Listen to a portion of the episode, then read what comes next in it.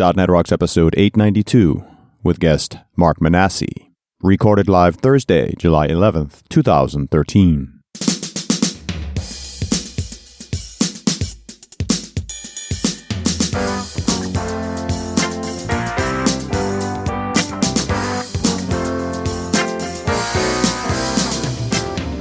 This episode is brought to you by Telerik, offering the best in developer tools and support. And by Franklins.net, makers of GesturePak, a powerful gesture recording and recognition system for Microsoft Kinect for Windows developers. Details at gesturepak.com. And by Diatom, developers of the .NET Rocks mobile app, available now for Windows Phone, iPhone, and Android phones. And now, here are Carl and Richard.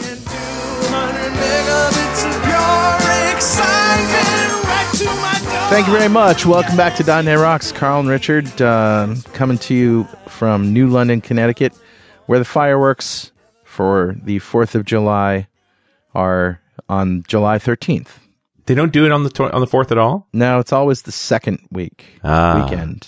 They have a, a big festival here called Sail Fest, and sometimes it uh, is coordinated with Op Sail when the tall ships come in, and you know the millions of people down on the waterfront park and bands and We have the Coast Guard uh, College there, right? Yeah, the Coast Guard Academy is right here. Uh, the Eagle is their tall ship, and it's docked here most of the time. It's very, very cool. Beautiful four-masted clipper. Yeah, exactly. I went to the eye doctor the other day, I and I am ready for progressives. Apparently, ah, my doctor says don't get those because they atrophy your eyes. yeah. Well, so does age. Yeah, I guess you're. you can't get out alive. I hear. Nope, it's a one-way trip. All right, better know framework. Hit me. All right, buddy. What do you got? because we are talking about Windows 8 uh, with Mr. Minasi coming up here, I thought I would go find uh, a, a Windows 8 app that I would like. Oh, because Lord knows I don't like a lot of them. right. I don't like a lot of apps in general, right? I'm just not. So, so I found a really cool one though. This is the Khan Academy, K H A N. This is I'm just reading from them uh, in lots of great reviews. Our Windows 8 app is the best way to to view Khan Academy's complete library of over 3,800 videos. So it's basically a learning thing with uh, educational videos. And here's what they say: We cover a massive number of topics, including K to 12, math, science topics such as biology, chemistry, and physics, even the humanities with tutorials on finance and history. So essentially, you know, this is homeschooling in an app. Spend an afternoon brushing up on statistics, discover how the Krebs cycle works, learn about the fundamentals of computer science, prepare for that upcoming SAT, or, if you're feeling particularly adventurous, learn how fire stick farming changed the landscape of Australia. Richard, I'm sure you know all about that. Doesn't matter if you're a student, teacher, homeschooler, principal, adult returning to the classroom after 20 years, or a friendly alien just trying to get a leg up in earthly biology. Khan Academy's materials and resources are available to you completely free of charge. So there you go. Just go to the Windows Store and search for Khan. It's K H A N, Khan Academy. And they also have a website, khanacademy.org. Cool. There you go. Awesome. Know it, learn it, love it. Richard, who's talking to us? Hey, I grabbed a comment off of show 874, and that's the one we did with Michelle Bustamante. We talked about startups. And uh, the pseudonym here is Left Recursion, which is interesting. Uh, and he says, Hey, first time commenting, Carl and Richard, you guys definitely rock. Love Michelle. I've been following her since I attended one of her Dub CF sessions at SD West in 2008. The show was great. I really enjoyed listening to how passionate Michelle is about startups. The bits that really stuck for me were about the other things an entrepreneur needs to know in order to be successful. Hmm. I've had this conversation a bunch of times with my partner and we both agree that neither of us are very good at things that aren't software. And that was a big discussion we had with Michelle was this whole idea of it turns out good finances are hard, good marketing is hard, Right. good sales is hard, and good software is hard. So, Sure. you know, if you don't have those skills, you need to get people that do have those skills, at least value them all equally. Right. So, uh, Left Recursion, thank you very much for your comment. A .NET Rocks mug is on its way to you. And if you'd like a .NET Rocks mug, you can write a comment on the website at .NETRocks.com or on any of our mobile apps. We have them for Windows 8, iPhone, Android, and Windows Phone. And you can uh, get those from the respective app stores. Just search for .NET Rocks or PWOP Studios. And those apps were built by Diatom Enterprises. Who'd love to build you a mobile app? Go to diatomenterprises.com.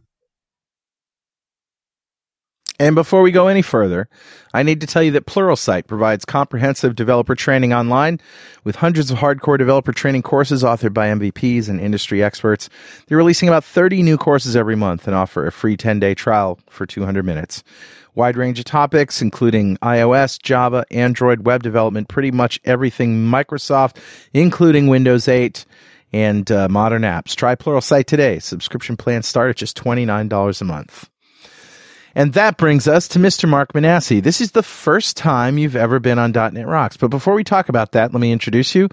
When Mark attended his first lecture about computers in 1973, he learned two things. First, computers are neat. Second, many technical people are very nice folks, but they can put you to sleep in an instant while explaining technical things. Mark transformed those two insights into a career, making computers easier and more fun to understand. He's done that by writing over a thousand popular computer columns, several dozen best selling technical books, and explaining operating systems and networking f- to crowds from 2 to 2,000. Awarded favorite technical author by CertCities four times out of four, Mark is probably best known for his Mastering Windows Server and Complete PC Upgrade and Maintenance books, both of which have seen more than 12 editions and sold over a million copies and it goes on and on and on. Mr. Mark Minasi, he's been a regular on he's been a regular on Speaker Idol as well as Run As Radio, and now he finally made it to our silly little show .NET Rocks. Thanks for being here, Mark. And thanks for having me, guys. Well, it's we always have fun when we talk, so we figure we might as well record it and uh, see what happens. It does mean there's evidence, though. You know? That's right. well, I got to tell you something. I, I you know, you record Run as Radio here, and uh, Brandon records it uh, at the studio. And one day, I I sort of walked in when Brandon had you guys. Uh, uh, you know, you, he was recording you guys, and you were doing a show. And we keep the volume down a little bit low, you know, low, so we know you're talking, but we're not necessarily listening. And uh, I just happened to overhear you talking about Windows. This is when Windows 8 first came out, and man, you sounded like a bitter old man. You're like, where's my start menu? Get off my lawn. You know, and I just, it was a bitch fest, but, um, but it was funny, of course. And you had some really good points. But, uh, so that, that was my experience of, of you talking about Windows 8. But I guess, uh, there's a lot more to Windows 8 than just, you know, the start menu and, and all that stuff. So that's what we're going to talk about today, I suppose. Well, uh, let me give you some context here. Okay. So the context is that operating systems are fun for me. It's like I when I get a new operating system, it's new toys. I get to pick it apart. I get to learn a whole bunch of stuff. And one of the things I enjoy doing is shining the light into the, the dark corners. And one of the talks that I'll do on a pretty regular basis is okay. You've decided to adopt Windows X or Windows Server Y or something like that. Right. And I'm not here to tell you to buy it. I'm saying if you've decided to buy it, here's 20 things you didn't know that you already paid for that are freaking awesome. Right. And like for example, Vista. I you, you heard someone liked Vista. I, am I'm the guy. I thought Vista was great. Don't laugh. Don't laugh, Franklin, because the thing is, if you were to say I use Windows 7 because it has the following 20 great features, I guarantee you 16 of them appeared in Vista. Sure. Vista just got you it know just a ran bad slower. rap. No, now wait a minute. That's that's that's that's that's that's that's perjury. that is sorry. utter perjury. You're right. You're right. Of course, Vista Vista ran absolutely fine on my hardware once I got the right drivers. You're missing the big point. Yeah. Okay. I'm not going to say that that was meretricious nonsense, but we're we're on that path there. But what what everyone had forgotten was that Windows would come out every couple of years, and it was always the same thing. New version Windows come out, and people say, "Oh my God, this runs like crap." That's because Microsoft knows you're not going to adopt it for two years, so Right. they're shooting for the hardware that's going to exist in in two years. It's that's A, and then B is we we don't have drivers. Well, the operating system just came out. We always had the problem. The problem was because we had like five six years between XP and Vista. people had forgotten to expect that. Yeah. And because, so like, we were back, to, we had this whole crop of people who had never done the Windows upgrade, and they're thinking, what's wrong with this? Yeah, Why I, is re- this? so-" I remember when XP came out, it was the same thing. In fact, um, there was there was all sorts of compatibility problems. In fact, there may have been more uproar over XP than there was over Vista. And the reason was people were moving largely from Windows 98, Yeah. you know, DOS and, DOS and drag to XP, Hmm. which was real operating system. And Yeah. yeah. there's a whole lot of things, things, things changed in the interim. It's absolutely true. Absolutely true. Hmm. Anyway, so, so I was uh, pandering to Microsoft because I want to talk at TechEd because they've got a big, big crowd there. And so I said, what Windows 8 talk can I pitch these guys that I can do with a straight face and will be useful? So I- basically it was like, I called it pieces of eight. You know, Microsoft was prospecting for Windows 8 Gold with Microsoft, with Mark Minasi. And so they said, you know, this doesn't look like a bad talk. You really think you can do this? Like, yeah, of course I can do this. You know, big operating system, lots of good things to talk about. He said, we don't want you to beat up on it. I said, I do talks about to tell people stuff they don't know. Everybody knows Windows 8 sucks, so I don't have to tell them that. Okay, the, the whole. so it was fun. I like having a challenge. Yeah. good well, okay. Uh, I, I, you know, I have this problem that see, I stopped doing talks when nothing comes out of my mouth that surprises me. So that's that was that was that's when you know it's time to stop doing a talk. You know? but you know, playing around with it. I mean, first of all, I would have told you. Uh, I would have told you on October first of last year that Windows 8 on a non-touch device was a dumbass idea. Mhm. Because, you know, I mean, it's so touch. Everything, you got to be able to touch to get the goodness out of it. Right. But then October 26th came out. You know, that was Windows 8 day. And Steven Sinofsky's up there doing his, like, bad Steve Jobs imitation and, you know, bouncing around with his turtleneck, no turtleneck, sorry, his little sweater and stuff. And, you know, they had this deal that day where I, I think you went to a website and you give them 26 bucks and they download some stuff and they would an in-place upgrade, do an in-place upgrade of your Windows 7 box. And I had this big Lenovo 510 Battleship workstation thing, laptop. And I thought to myself, I was caught up in the fever because I just gotten my Surface. I spent my money to get a Surface RT, mm. you know, by 10:30 in the morning. It actually arrived at 10:45, but I, I gave it to him. And I'm sitting there blogging about it. I said, I'm going to do this, and I download this thing, and, and there- there's these radio buttons that come up. It says, Do you want to just wipe everything, or shall we mm. wipe everything except your data, or leave your applications and data in place? Right. Now, the radio button that was on by default was the wipe everything. So, had I not paid closer attention, this would not have been as happy a story. And so I, I clicked, you know, leave my stuff in place.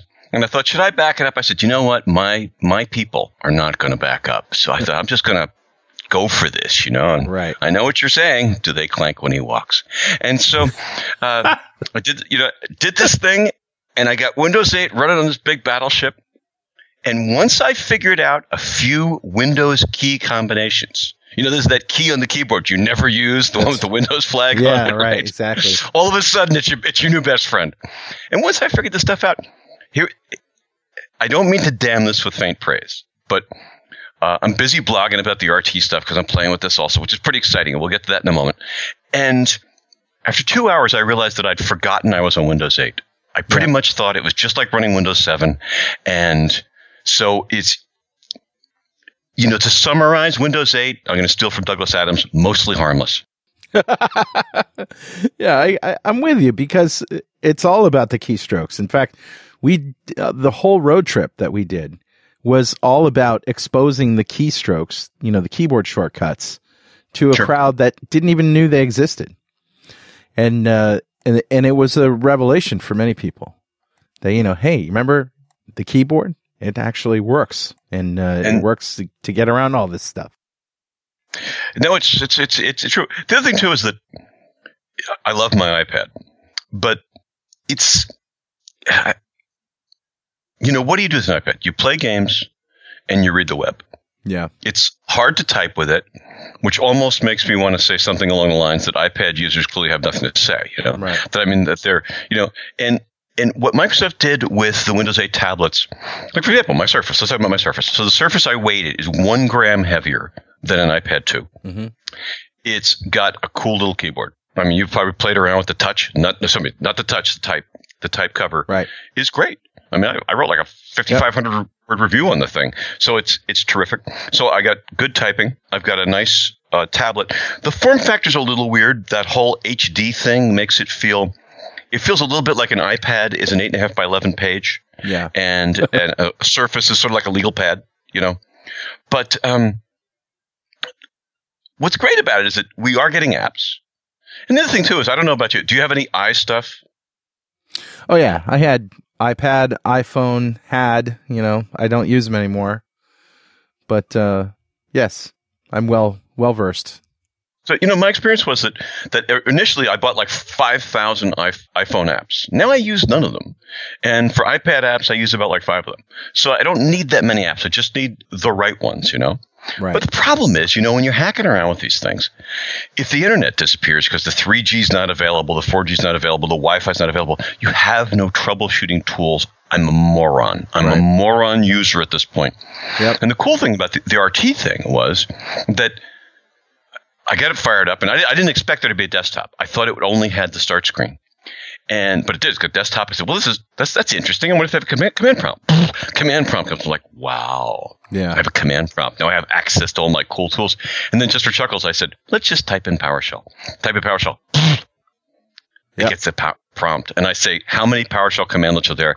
And it says 889. Mm-hmm. I'm like, "Oh." Oh, I just love the thing, man. I would have married it, you know, except I, um, I live in Virginia and and it, it's it's under the age of twelve, so it's not legal.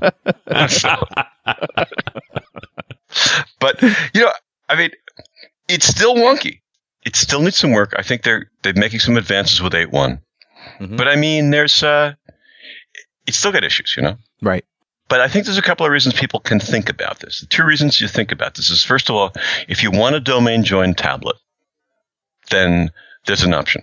You can't do it with the RT, of course, but you can do it with these other guys. And the fact that they, that uh, Samsung makes a really interesting x86 base Windows 8 tablet is pretty cool. I mean, you know, domain join stuff. And the other one too is all the security stuff. I don't know if you guys have talked about this or if Richard's covered this in, in Ron Radio, but uh, there's some built-in security stuff that's absolutely amazing. I mean, Microsoft has essentially done the equivalent of eradicating smallpox when it comes to there's entire classes of malware that just plain can't happen. Yeah, it, well, eh, there's no other option really for the iPad like experience in in you know in the enterprise. Is uh, the the bring your own device thing has proven to be very troublesome.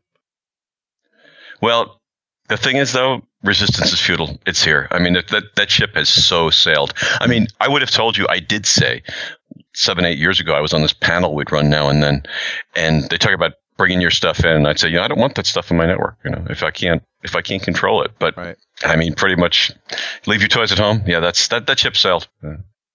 Yeah. Yeah. We really don't have a choice at all. But, you know, actually, we did do a show on Run As with uh, this guy. You maybe heard of him. His name is Russinovich. Uh-huh. And, uh, and for those who don't know, uh, Mr. Minasi and Mr. Russinovich are somewhat of rivals when it comes to certain conferences. I've I bear witness Absolutely. to this occasionally. It's absolutely not not not true. I'm I'm always happy to see when my proteges are doing well. I'm going to hang on to that quote for later. Yeah. Uh, but the other Mark talked about the whole, really, he got into the whole whitelist mentality that what this, what this app store model has really brought to the table is this idea that blacklisting doesn't make sense. Let whatever the hell on the machine and try and keep it from causing trouble is dumb. Right. Only let stuff on the machine that's already been vetted is smart. You know, um, uh, Mark's a smart man, but um, since he's here, I can't say Mark, you ignorant slut. But um, you know, whitelisting definitely. Whenever a group policy comes out and there's the whitelist and the blacklist thing, whitelist is the only thing that makes any sense at all. Right. Because blacklist means you got to find all the bad stuff, and the bad stuff pops all the time. The problem with whitelisting is mm. you just, unless you can put it in test mode, uh, you're going to have an unpleasant conversation with somebody who works in a corner office, wears a tie, and has something to do with your next raise. Right. because, you know, I mean, so, um, which is why, by the way, there's some actually pretty cool stuff. I think we talked about dynamic access control at one of, one, one of the run as. And for those who don't know what we're talking about, file system, file server permissions have just completely exploded. It's just so much better. It's so much more fine grained. If, if you're the person trying to protect a whole bunch of data from users getting to it. You have this just wonderful, wonderful new tool. And the nice thing about it is you can do that. You can set up this incredibly complex set of rules and just put them in kind of like test mode where you let them run for a month and the event log will say, you know, if you'd done this, Bob wouldn't have gotten to that file and Jane wouldn't have gotten to that location, et cetera. Right. But you, you kind of have to have that. And unfortunately, a lot of the group policies that incorporate whitelisting just don't give you that ability, which is kind of a pain in the neck. Yeah. So, what is your favorite favorite thing about Windows 8? My favorite thing about Windows 8, I don't know, but uh, uh there's some pretty cool some pretty cool PowerShell stuff. I'm huge, huge, huge uh, yeah, fanatic. I can tell that that was a major feature for you. You know what? Uh, uh, if I could change something about this business, Carla, and and this November 12th is going to be. I shouldn't do this because you you're not allowed to be old in this business, mm-hmm. but it's the 40th anniversary of my first sitting down on a computer. Wow. And yes, I was, I, no, i I've been reading about them, but like this is back in the early 70s and schools didn't have computers unless you went to a, a, real rich place. And so what happened was I was at high school and this local university was doing this Saturday series where you could actually go every Saturday and get three credits you could use eventually and that sort of thing. And uh, the, the talk was about computers. And this guy put us in this auditorium, 75 of us, and we had a, a one of these 20 milliamp current loop teletype things mm-hmm. and a PD eight behind the curtain. And he told us about BASIC. And he wrote a little program in front of us and he laid out a problem. He says, anyone want to try this? And my eyes must have been as big as saucers. He says, come on down, do this. So, uh, never having learned BASIC before, I had this, you know, non-insignificant problem, figured it out, typed it in, ran the first time in front of 70 something people, which gave me an unreasonable expectation of my coding skills for the later years. But um, it was just absolutely cool. And so my first interest, of course, was the was the programming stuff. But then making the computer run better. I mean, in I want to say when I got started in the early '70s, hmm. there were developers, yes, and there were sysops. That's what they would have. I guess they would have said programmers in those days, and they would have said sysops or something like that. Sure. And nobody was just one or the other. Everybody was a little bit of both. Right. You know, and it was not unusual that if you were working in some outfit that if your batch job failed, then the operator would look at it, find the error in the Fortran, and rerun it for you. You know, it was just, and but then something happened, and we got this great divide. And then we got another great divide in the late 80s, early 90s when Microsoft decides we have to beat Apple. And so let's just go GUI, which is great. I mean, the Windows GUI is a terrific GUI. The problem is they went so overboard that the command line tools withered on the vine. Mm. And so now we have really, really smart people that are maybe, I don't know, late 30s, and they've been doing computers for 20 years, but they don't know anything about the command line. Mm. It's a horrible shame because they can make their lives so much easier. I mean, thinking about the, the, the devs that may be listening, and if you are, thank you for sticking around this long. but I mean, you know, so you guys you guys do .NET programming now. What does that mean? Well, is this what is it? Sixty thousand really wonderful classes that do a wide variety of nifty stuff. .NET is a, a layer of software stuck on top of Win32, where basically Microsoft said, you know, there's a whole bunch of programs that people are having to write on Win32. There are 250 lines of code. Take them three days to write it. Let's do it for them. Let's right. make life easier. Let's make let's let's let programmers be lazy because hardware keeps getting cheaper and people get more expensive. You know, and so what you guys are doing is you're gluing together objects with some C sharp or some VB.NET or something like that, and but then there's the other stuff. I mean, how do I go from there to deploying it, or how do I, you know, there's there's just so many processes that we got to do, and you have some automation tools, but if there's an easier way, and I'm not I'm not a .NET expert, but I mean, if there's an easier way, one of the things I like about PowerShell in terms of command line stuff is a couple things. First of all, we all have to learn some command line tools. I don't care who you are. I'm guessing you know ping. Mm-hmm. Uh, the chances are real good that you, if you've ever had trouble connectivity, that you know NS lookup or you might know ipconfig. So let's just take those guys. You know, when you learn ping, what do you learn? You say ping, and then maybe you don't want four pings. You say ping dash n1. That means just do one ping, 4.2.2.2 or something like that. So it's ping minus n1, blah, blah, blah, blah, blah. First of all, you look at this, it's like, what is this all about? I mean, isn't ping minus n pig, you know? and, and, and, and besides, so I go from there to ipconfig. Well, ipconfig tells me some stuff. It'll dump out what my wireless network has and my wired network. But if I want more information, I got to do ipconfig slash all. What's that slash thing? I thought there was a minus sign before. Well, now it's a slash. You know, the problem that if you took the time to get really smart about the options in ping, let's do a v6 ping versus a v4 ping, or you took the time to get really good with the ipconfig options, or the check disk options, or the NSLOOKUP options, they're all silos. Learning a lot about ping syntax doesn't help you at all right. for ipconfig. I like uh, ipconfig's feature that isn't listed when you search for the help, which is flush DNS. I use that all the time. It, you know, it's incredible. It's an, it's you're ex- exactly right. It's something when I'm showing people network troubleshooting, that's the first thing I say is just make you have that in your in your up queue because you're going to be doing it the whole time. Yeah, it's it's it's it's it's, it's absolutely great stuff. But what happens with PowerShell is that you look at PowerShell and PowerShell, you know, there's a learning curve, but that first command that you learn is going to be weird. I mean, like I'm in, on Wednesday, I'm doing a, a one day class on PowerShell. And the whole point is it's, it's got a sneaky name. It's called Administering Your Active Directory Using PowerShell, dot, dot, dot, especially if you don't know PowerShell. it's just, I need an excuse to teach people PowerShell because their lives are just going to be better. Mouse clicks are great, but you can't put them in a batch file. Yeah. And what's, what's neat is that we spend an hour and a half on this one command, get dash AD user. You know, PowerShell command, let's look like a verb dash a noun, get dash AD user, something like that, you know. Um, it's like a guy said to me recently, uh, I don't want to learn PowerShell. Why do you keep talking about it, Mark? I want to read stuff in your columns other than PowerShell. I said, no, no, no.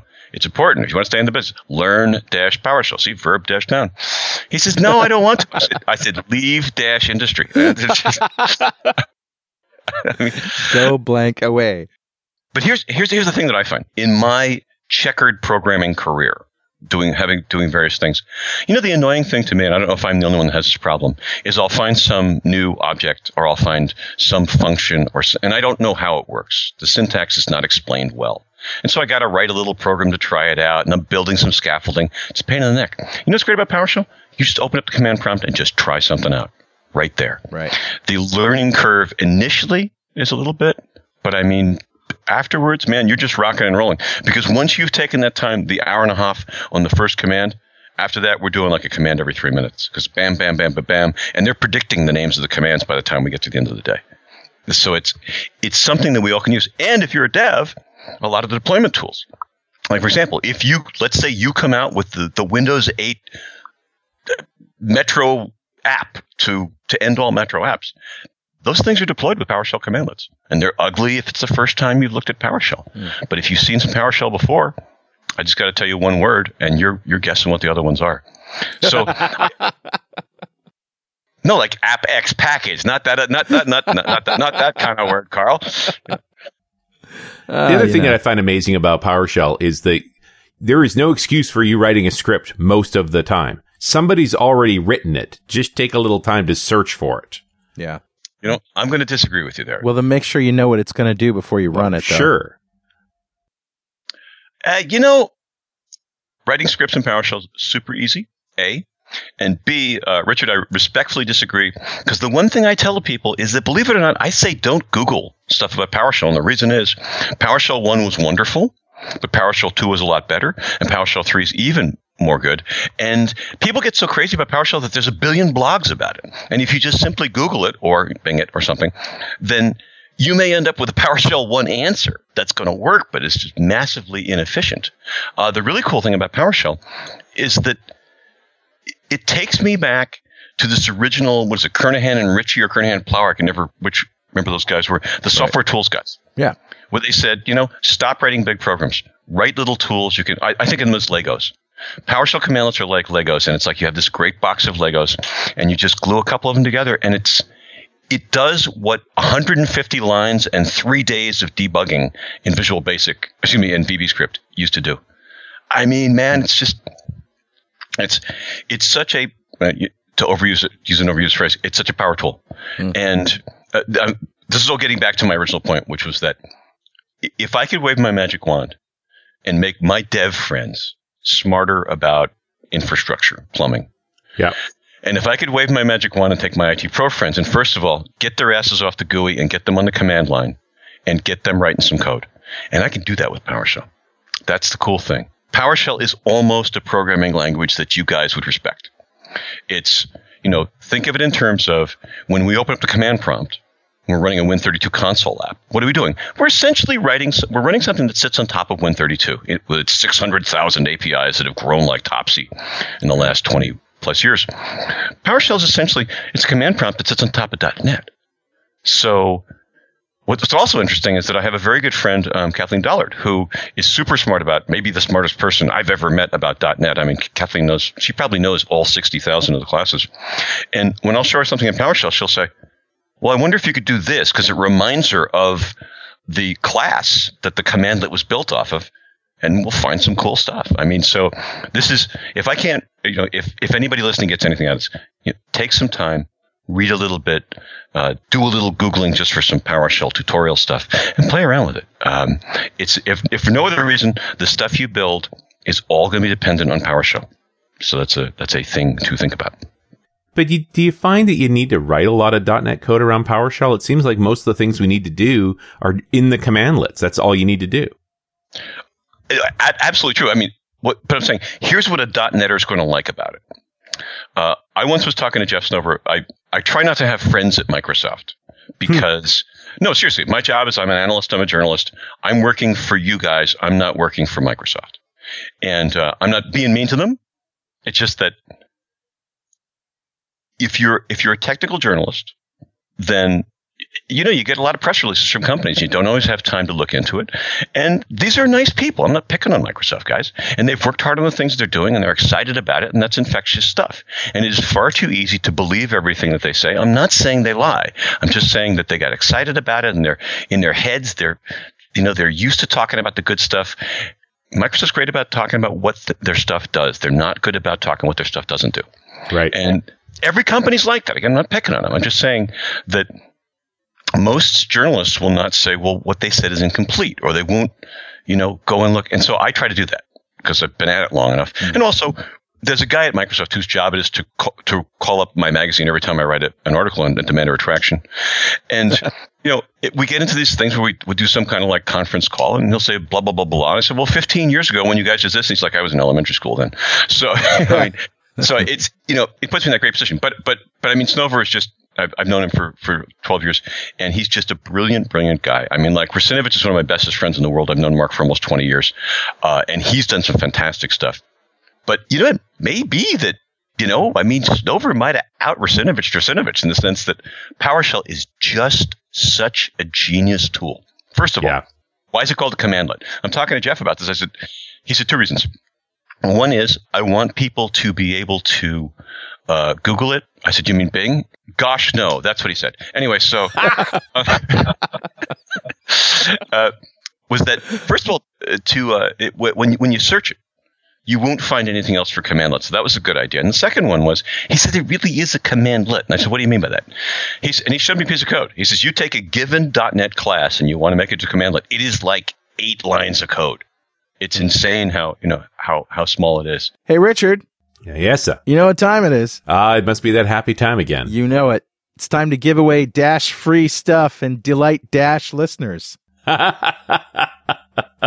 you PowerShelled the giveaway. I did. Do you like nice. see what I did there? That's awesome. No, no, no. It's time to give away a Telerik DevCraft Complete collection to one lucky member of the .NET Rocks fan club. Before I tell you who it is, I need to tell you that Telerik recently released DevCraft for Q2 2013.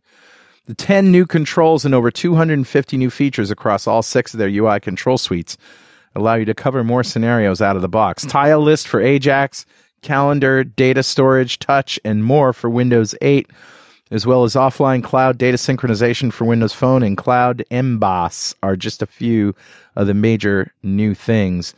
The newly introduced graph interactivity support in Telerik reporting helps you create even more interactive reports. JustCode's new integration with JustDecompile allows you to debug third-party libraries without having the source code available. Check it out at Telerik.com and don't forget to thank them for sporting .NET Rocks. Awesome. So who's our winner, buddy? Today's winner is Robert Burned. Ah, congratulations, Robert. Golf clap for you, oh, sir. I got the clappers. Get the clappers. There you go. We got a real round of applause here. And uh, if you don't know what we're talking about, go to .netrocks.com, click on the big Get Free Stuff button, answer a few questions, and you'll join the fan club. We have thousands of members. Every episode, we give away a Telerik DevCraft Complete Collection, and every December, we give away $5,000 worth of technology to one lucky member of the fan club. It might be you this year. Mark Minasi, we like to ask our guests if you had five grand to drop on technology right now, what would you get? Five grand, huh? I think I'd uh, hire me some Russian programmers to write some apps. Whoa, that's pretty cool idea. Huh, interesting. Yeah, write some apps. I, I have a fascinating idea for an uh, for a phone app. Well, by all means, give it away on our show. I'm going to do this. I'm going to do this. So um, there are times when I'm out with uh, some of my friends, uh, uh all of which are on the phone right now. sometimes, sometimes we get a little carried away, and, and, and you know we drink just a little more Yeah. than we, we, we might. No. I, I want to build an app. So check this app out. I want to build an app where like basically like, you know, you just you get your first drink and you just push a you push a button and it's set for like 30 minutes, 40 minutes, whatever. You know, you're pacing yourself. And you don't want to look like an alcoholic. So it like texts you or something like that after about 30 minutes and says, "Okay, you can have another one." Oh, that's or pretty good. or if you do it earlier, you just push the button and it keeps a database on this stuff, you know. And then I'm thinking like at about uh, third drink, you get a fake phone call and it gives you a sentence that you've got to say. So you're like, uh, you know, that's just like, yeah, honey, I'm going to pick the kids up and I'll be there, you know, whatever, right? And you listen, and you listen to it later.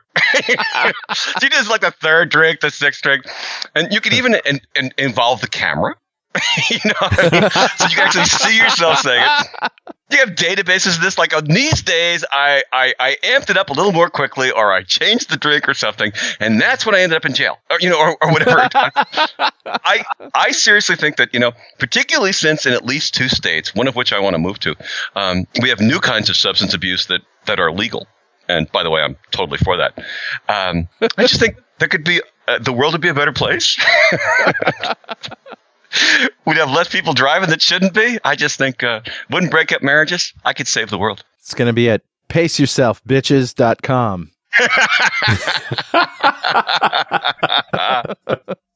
But I love the idea of documenting your yourself as the as you progress through these states. If you seriously, if you stop and think about it, when I want to lose weight, um, first thing I do is I start writing down what I'm eating and doing the calories. All right, and I don't try to stop. But after you know, we talked about this in, about a year ago, Richard. Um, is that I just say just just the whole process of keeping track, and at the end of the week saying, "Oh, look at that! I I eat X calories. I got to eat X minus A calories in order to start maintaining or losing weight or whatever." And I think for a lot of us, simply shining the light on the behavior, creating some records. We're numbers people. Computer people are numbers people. We like statistics and stuff. Yeah. So having some of those, I think, would be exciting. You can't manage it if you don't measure it. Uh, there you go. A, a, a, a failure to plan is a planure to fail, or something like that. When you're to, we sure we're not into the cocktails yeah, here? I, I think you you should program that thing for 30 minutes from now. nice. Hey, you know, one of the things that I was really hoping for in 8.1 was a substantial set of improvements to the side loading process of Windows 8. And I don't know that I've seen anything. Well, we've seen one thing, which is is only tangential to that. But I'm going to agree with you. And, and side loading is a it's a much bigger story. But uh, side loading, for those who don't know, is is because the Windows tablets are part of the so-called post PC era, and what that means is we've decided that you're too stupid to buy your own applications. So we're going to protect you by having a special little walled garden where apps we've tested are anyway. Don't get me started. Um, but clearly, a business's line of business applications. If I build something in house, I don't want to put it in the Windows Store. It's a private app store. yeah, exactly. Private app store. Yeah. So that's that's that's side loading, and and th- there's several tools to do it. There's like three approaches to doing it. That hasn't gotten better, but one thing is I don't want to just deploy apps. I want to deploy a desktop because that start menu is a bloody mess. It's just random crap slapped up against the screen, uh, random sets of tiles at certain places. And I want to be able to say because I, did a newsletter just yesterday where I talked about this that that what they didn't do with 8.1 that they needed to do was first of all give us a hierarchy. I don't think people really care about the start button. We can get them past that in five seconds. It's the start menu that they're missing. If I install SQL, I mean, SQL includes the SQL Management Studio, which is great. I use that all the time. But the other stuff, I'm never going to use it. But it's all, right. It's just shotgunned across my desktop. And, you know, people say, the Microsoft guys will say, well, you know, there are people who said the program manager, they, they wanted it back when the start menu both the program manager and the start menu had a hierarchy. For God's sakes, disks. Can you imagine a disk without folders? Can you imagine a registry without keys? This is ah, insane. Oh, hierarchies are highly overrated. You've convinced me, Carl. I was wrong. I'll be quiet now. I mean, it's just there's there's it's it's almost it's like somebody wrote this to me. This is not my line. Somebody wrote to me and he, he laughed out loud. He said he said it's almost like some Microsoft guy were to walk into a house, my house, and see clothes strewn all over my bedroom and assume that closets are not necessary. um, it's you know, it's just simply crazy. I mean, it's it's something that they they, they need to fix. But anyway, um, nice thing about 8, 8.1 is that I can take a prototype machine get all the tiles on it that we're going to use in our enterprise. And then there's a command, there's a PowerShell command that I've forgotten what it is, but it's like, I don't know, grab dash screen or something. It squirts out an XML file. The XML file then goes in a central location in Active Directory, is spruced out everywhere, and everybody gets the same desktop. That's A. That's nice. Mm. B is it's really easy to screw up your start menu accidentally by like moving an icon around. So this right. kind of locks them down. So that's a good thing. But Richard's 100% right. The whole side loading thing, first of all, when I talk about this, if I've got, I've usually got a room that's half devs and their eyes just get bigger and bigger and people come to me and say, I didn't know any of this stuff. How did you find this out? so it's yeah. um, it needs it needs more education. So what's really hard about it? I mean, it, it, we talked about this on the tablet show a while ago. I think with Rocky, where he talked about the fact that in order to sideload, you need a certain key or certificate, and it's assigned to the machine, and that means bring your own device seriously complicates that because essentially the business now gives a key to that device, and if that person leaves, that key goes with them. Uh, yeah, so the first thing, right, is is that when you're deploying applications, we're used to the idea that the application is going to go with the machine. With these these these apps, they're they're connected to a Windows Live ID, which is totally right. insane. So if I'm working for Chevron, I'm making this up with 150,000 employees, and we got an Active Directory domain in 24 time zones, and we've got accounts for all those people. Well, that's it's nice that you did all that work, but it has nothing to do with deploying. There is one thing you can do that makes it kind of easy is that before you start rolling out the tablets, you can do something called provisioning, where you preload an application before it even knows about any of these live IDs. So, for example, if you turn on a Windows 8 box, you'll see Bing News and Bing Sports and Bing Travel and Bing Bing and all this kind of stuff. And that was that stuff has been uh, provisioned beforehand. What then happens is no matter who's on that machine, they get those apps. They just pop right up.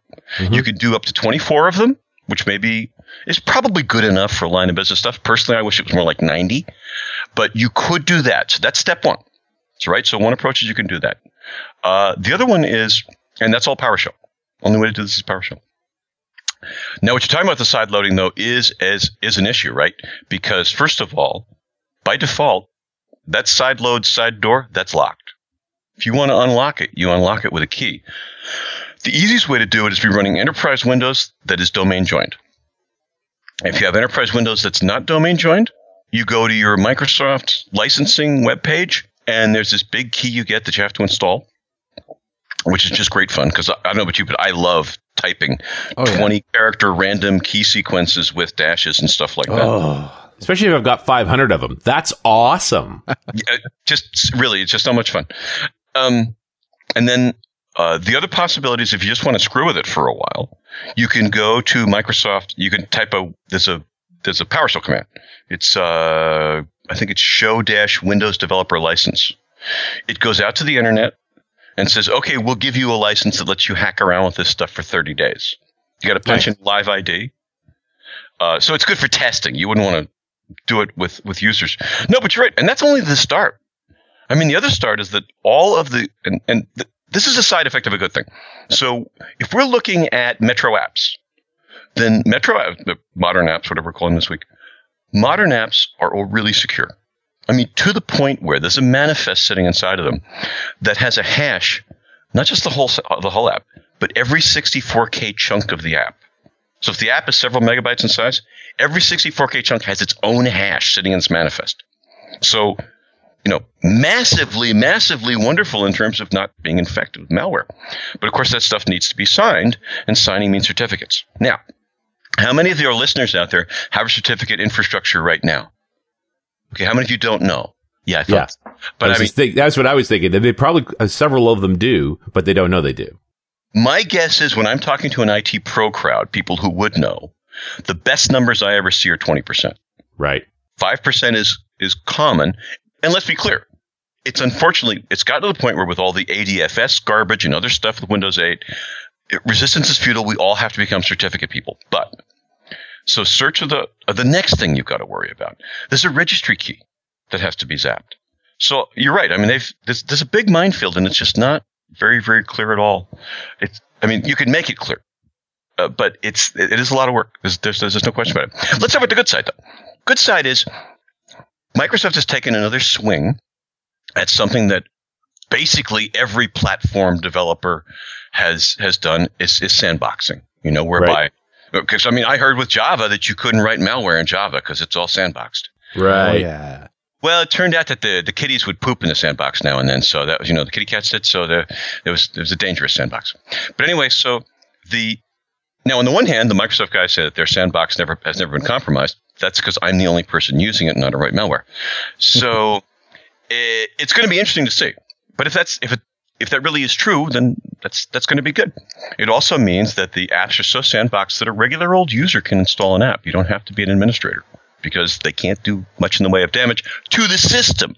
That's an important point people forget to make is that sure writing malware in Metro would be hard, but a, a Metro app can still screw up my data because I have sure. full access to my data. I mean, people tend to uh, forget that stuff. Uh, the fact also that for me as an IT pro, it lets me answer a question that I get from a lot of IT pros, which is Mark, how do I make people unable to install applications? Hmm. Somebody thinks, a lot of people think that there's like a right in Windows, a privilege in Windows. There isn't. Don't go looking for it. That says ability to install applications. It's not. It's all catch as catch can because you can build different kinds of executables in, in different, different ways. In this case, we do though. We have a nice funnel. All Metro apps look the same. They all get in the same way. And so it becomes much easier to say we will, we kind of have now and we'll have more and more siloed uh, tools that let us, getting back to what Richard said, whitelist and blacklist stuff. So, you know, we're going to have better ability to do central control. Mark, I got to ask you this question. Have you seen StarDock uh, Modern Mix, which lets you run modern apps in a window on Windows 8? I have, no, I have not. I, have seen the StarDock thing that gives you back the start button. Yeah, Start 8 is their product that gives you the start uh, button. But they have this thing called Modern Mix where you can take, and I've used it and it works great. You can run a Metro app in a window in desktop mode. It makes perfect sense to me, Carl, because, uh, and I said this in my newsletter yesterday, it, it, it frustrates me because, you know, I want I want there to be a Windows operating system that produces stuff that competes with iOS. Competition's good. I mean, if, if we had a really, imagine if we had a really solid tablet market where it wasn't clear who was going to win, and we had these three platforms and really smart people working really hard. Look at what's happened in the virtualization space. You know, right. the whole idea that like the VMware versus Microsoft, they're in this this struggle to give us the best free stuff that they can. I mean, just yeah. that's where we as consumers want to be. But what drives me crazy is this desktop switch thing. Um, it, it, you know, if you took a, what I always say is, imagine you got two 15 year old kids, and one has been playing with PCs for the last 10 years, and you give him an iPad, and inside two minutes he's got it figured out. Then, user number two, well, she's been using a Macintosh for the last 10 years. She's 15. You hand her a Windows tablet. She's like, wait a minute. So there's two desktops. I can use my fingers on one of them, but then I use the mouse and the keyboard on the. Really? Come on, yeah. this is a joke. Really? and and I think I, I, they got to unify the desktop. I mean, look, we have a thing in remote desktop we've had for ages where I can put a window on your desktop and you think it's running on your computer, but it ain't. It's on a computer a thousand miles away. Right. Why can't they do this with Metro? The start screen, if we want to make that the menu, groovy. As a matter of fact, I think in the in the in the best of all possible worlds, I imagine a world where I've got a computer and my start screen's on my smartphone, hmm, like a TV absolutely. remote. You know, that's really what it is. It's exactly. a phone interface on a PC. Uh, exactly, but but much like a remote control on a TV, in the sense that when was the last time you touched your TV to change a channel? I mean, you just you just don't. And and if they could do that, and it shouldn't be that hard, I think they can solve the problem. I think they can solve it. Now, there'll be some obvious problems, right? Because Metro apps have a much weirder, not weirder, but a much less familiar menuing structure. They can't do as much with the clipboard, et cetera, et cetera, et cetera. But I mean, I think we can learn to live with that. It'll be a little wonky, but not terribly. Right. I do like this idea of hierarchical menus because you think about it, anytime you click on something from the start menu to go into an app, there's always a essentially a back button to come back out to the start menu. So why couldn't you click on something that just opens up a different part of the menu? No questions about it. I mean, and, and when I'm showing people keystrokes, since you guys did it on the roadshow, you probably know this, but almost no one knows that the Windows key plus Z, Z. Oh, yeah. That was my I mean, favorite one. Well, yeah, because it's sort of like, let me get this straight. There's a menu on the bottom sometimes and on the top sometimes, and, uh, and there's something on the side, and then there's settings. And I'm sure there's a rule. I'm, I'm sure if I read the design style guide, there's a rule, but it's not obvious. It isn't what there's that phrase Microsoft invented that they like so much is discoverable. You know? yeah. Well, most of the time I discover that I don't actually know what I'm doing. Discovery mode. Yeah. We could call it inadequacy mode. I thought I was competent, but no. Well, you know, there's, there's, they're doing some interesting stuff from, from the visual design style guide point of view. Um, I, have you guys taken up the whole skeuomorphism stuff in a show? We haven't. So, uh, skeuomorphism is this idea. It's a phrase that means if we go back to 1984 Macintosh, 1978 Xerox Alto, whatever, if we're going to build an email application and we're going to build a GUI, we're going to have an icon for stuff. So, what's the icon we're going to use for a piece of email? Uh, it's an envelope. Oh yeah, I yeah, know what you're exactly. talking about. Exactly. Where they have the disk for uh, save, and nobody knows what a floppy is, but there's a floppy icon for saving. What's the icon we use for contacts in 1984? I don't know. A little head. Rolodex. Rolodex. Exactly. Yeah, there you Rolodex. go. Yeah. Wow. Rolodex. No, and some and some there are still apps that still have that as the icon, and there are perfectly intelligent, very smart twenty eight year olds that have no idea what the hell that is. That's right. But if I click on that, it works. Right. but say we haven't had that uh, work work in ages. So the the theory was, and, and and Apple has taken it to new heights. I mean, to, if you if the stories that are told are true, when you look at your calendar, your iCal calendar, then there's it's got it looks like a desk calendar, and it's got the little leather triangles on the side to hold the imaginary paper against the imaginary desktop. That leather, supposedly, was taken from a photograph of the leather off of Steve Jobs' Learjet seats. I'm not kidding. This is the story that Apple people tell. Um, and and it, it, it doesn't it's not necessary anymore. And for example, in my iPad, I read a lot. And I've got some Apple books, which apparently I paid too much money for. And I've got some Kindle books. I prefer the Kindle app. The Apple book app, there's just a lot of clutter. I mean, the whole this is a bookshelf and here's some extra pages and all this kind of stuff. It wastes pixels. And the point was that it skeuomorphically would have been important in 1985, but at this point, most of the world has grown up with, with GUIs. And so, why keep wasting pixels and burning CPU power on that? And so that, that's why we get this flatter, kind of simpler kind of Chrome in Windows 8, which I have to admit I hate. Uh, I find that when I, on the desktop, when I've got like the latest version of Word and the latest version of of uh, uh, Outlook and Notepad all up, I can't tell where one window ends and the other one begins because the the little lines on the ends are just a little skinnier and lighter and grayer than I want them to be. I am not sure I'll get used to it, but it, there's there's some logic behind it. It makes a certain amount of sense. And you know what's fascinating? The thing I like most about Metro, and you have to admit that this is true. What I like most about Metro is that if you've looked at the next versions of iOS and Mac OS, Microsoft has finally created something that Apple feels that they have to steal. Yeah. Hmm. I mean, seriously, because the uh, the icons are based on not so much icons, but but sort of uh, like pictures that were intended to be understandable in in the Charles de Gaulle Airport. Notion being that it's one of the crossroad, crossroads of the world.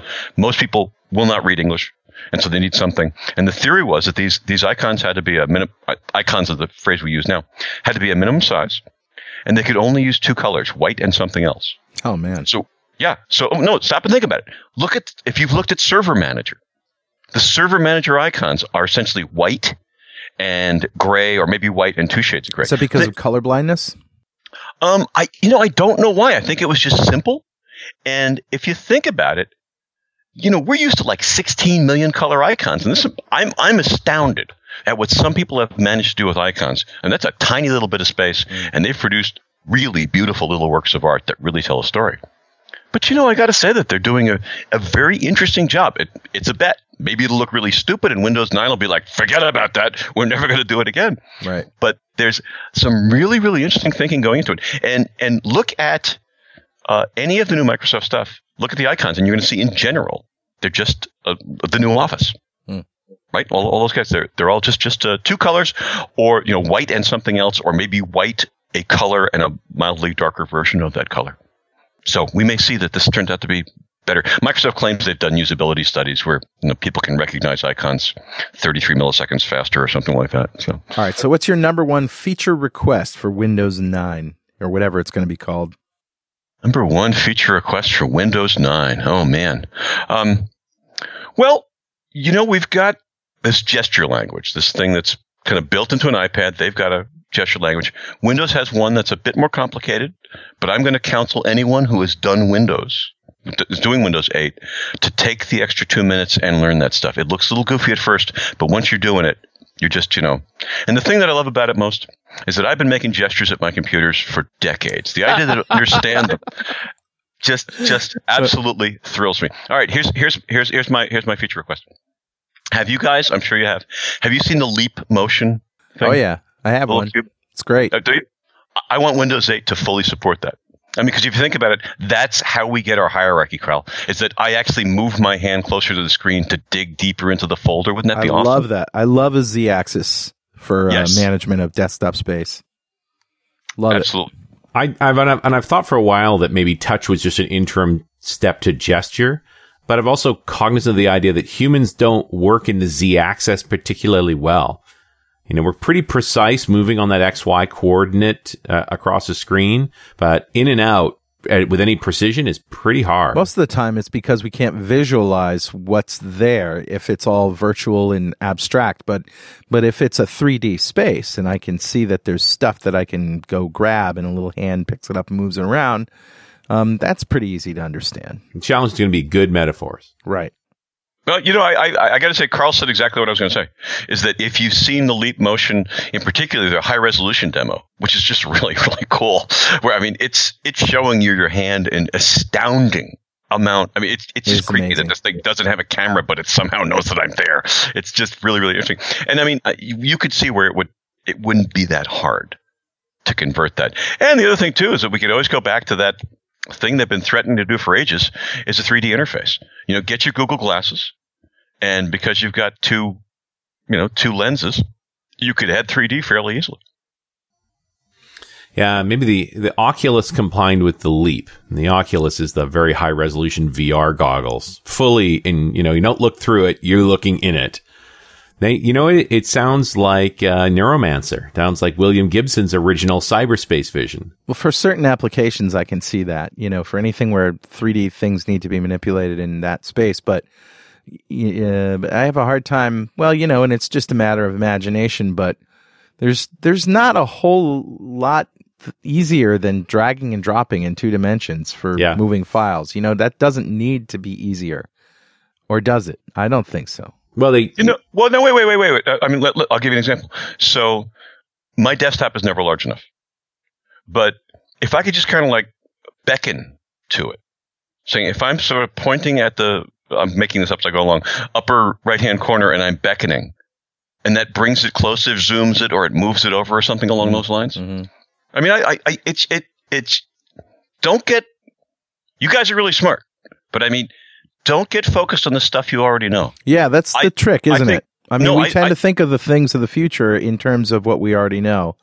And so, you know, the real breakthroughs come when you see something that is not what you expected and turns out that it's a whole lot easier or more natural.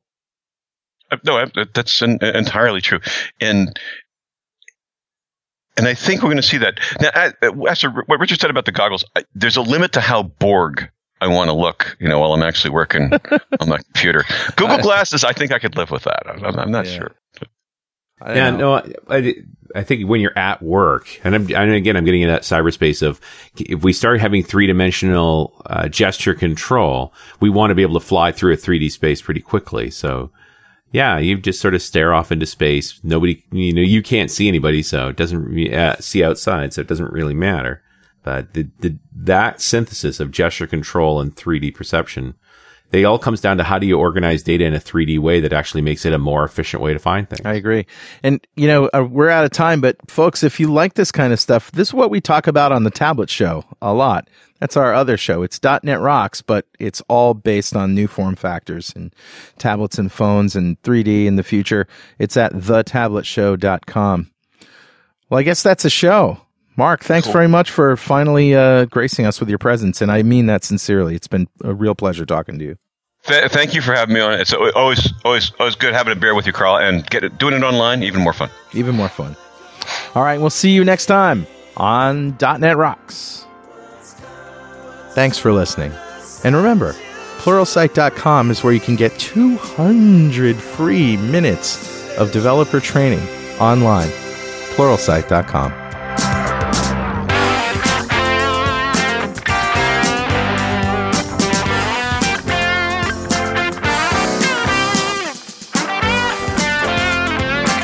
.NET Rocks is recorded and produced by Pwop Productions, providing professional audio, audio mastering, video, post-production, and podcasting services.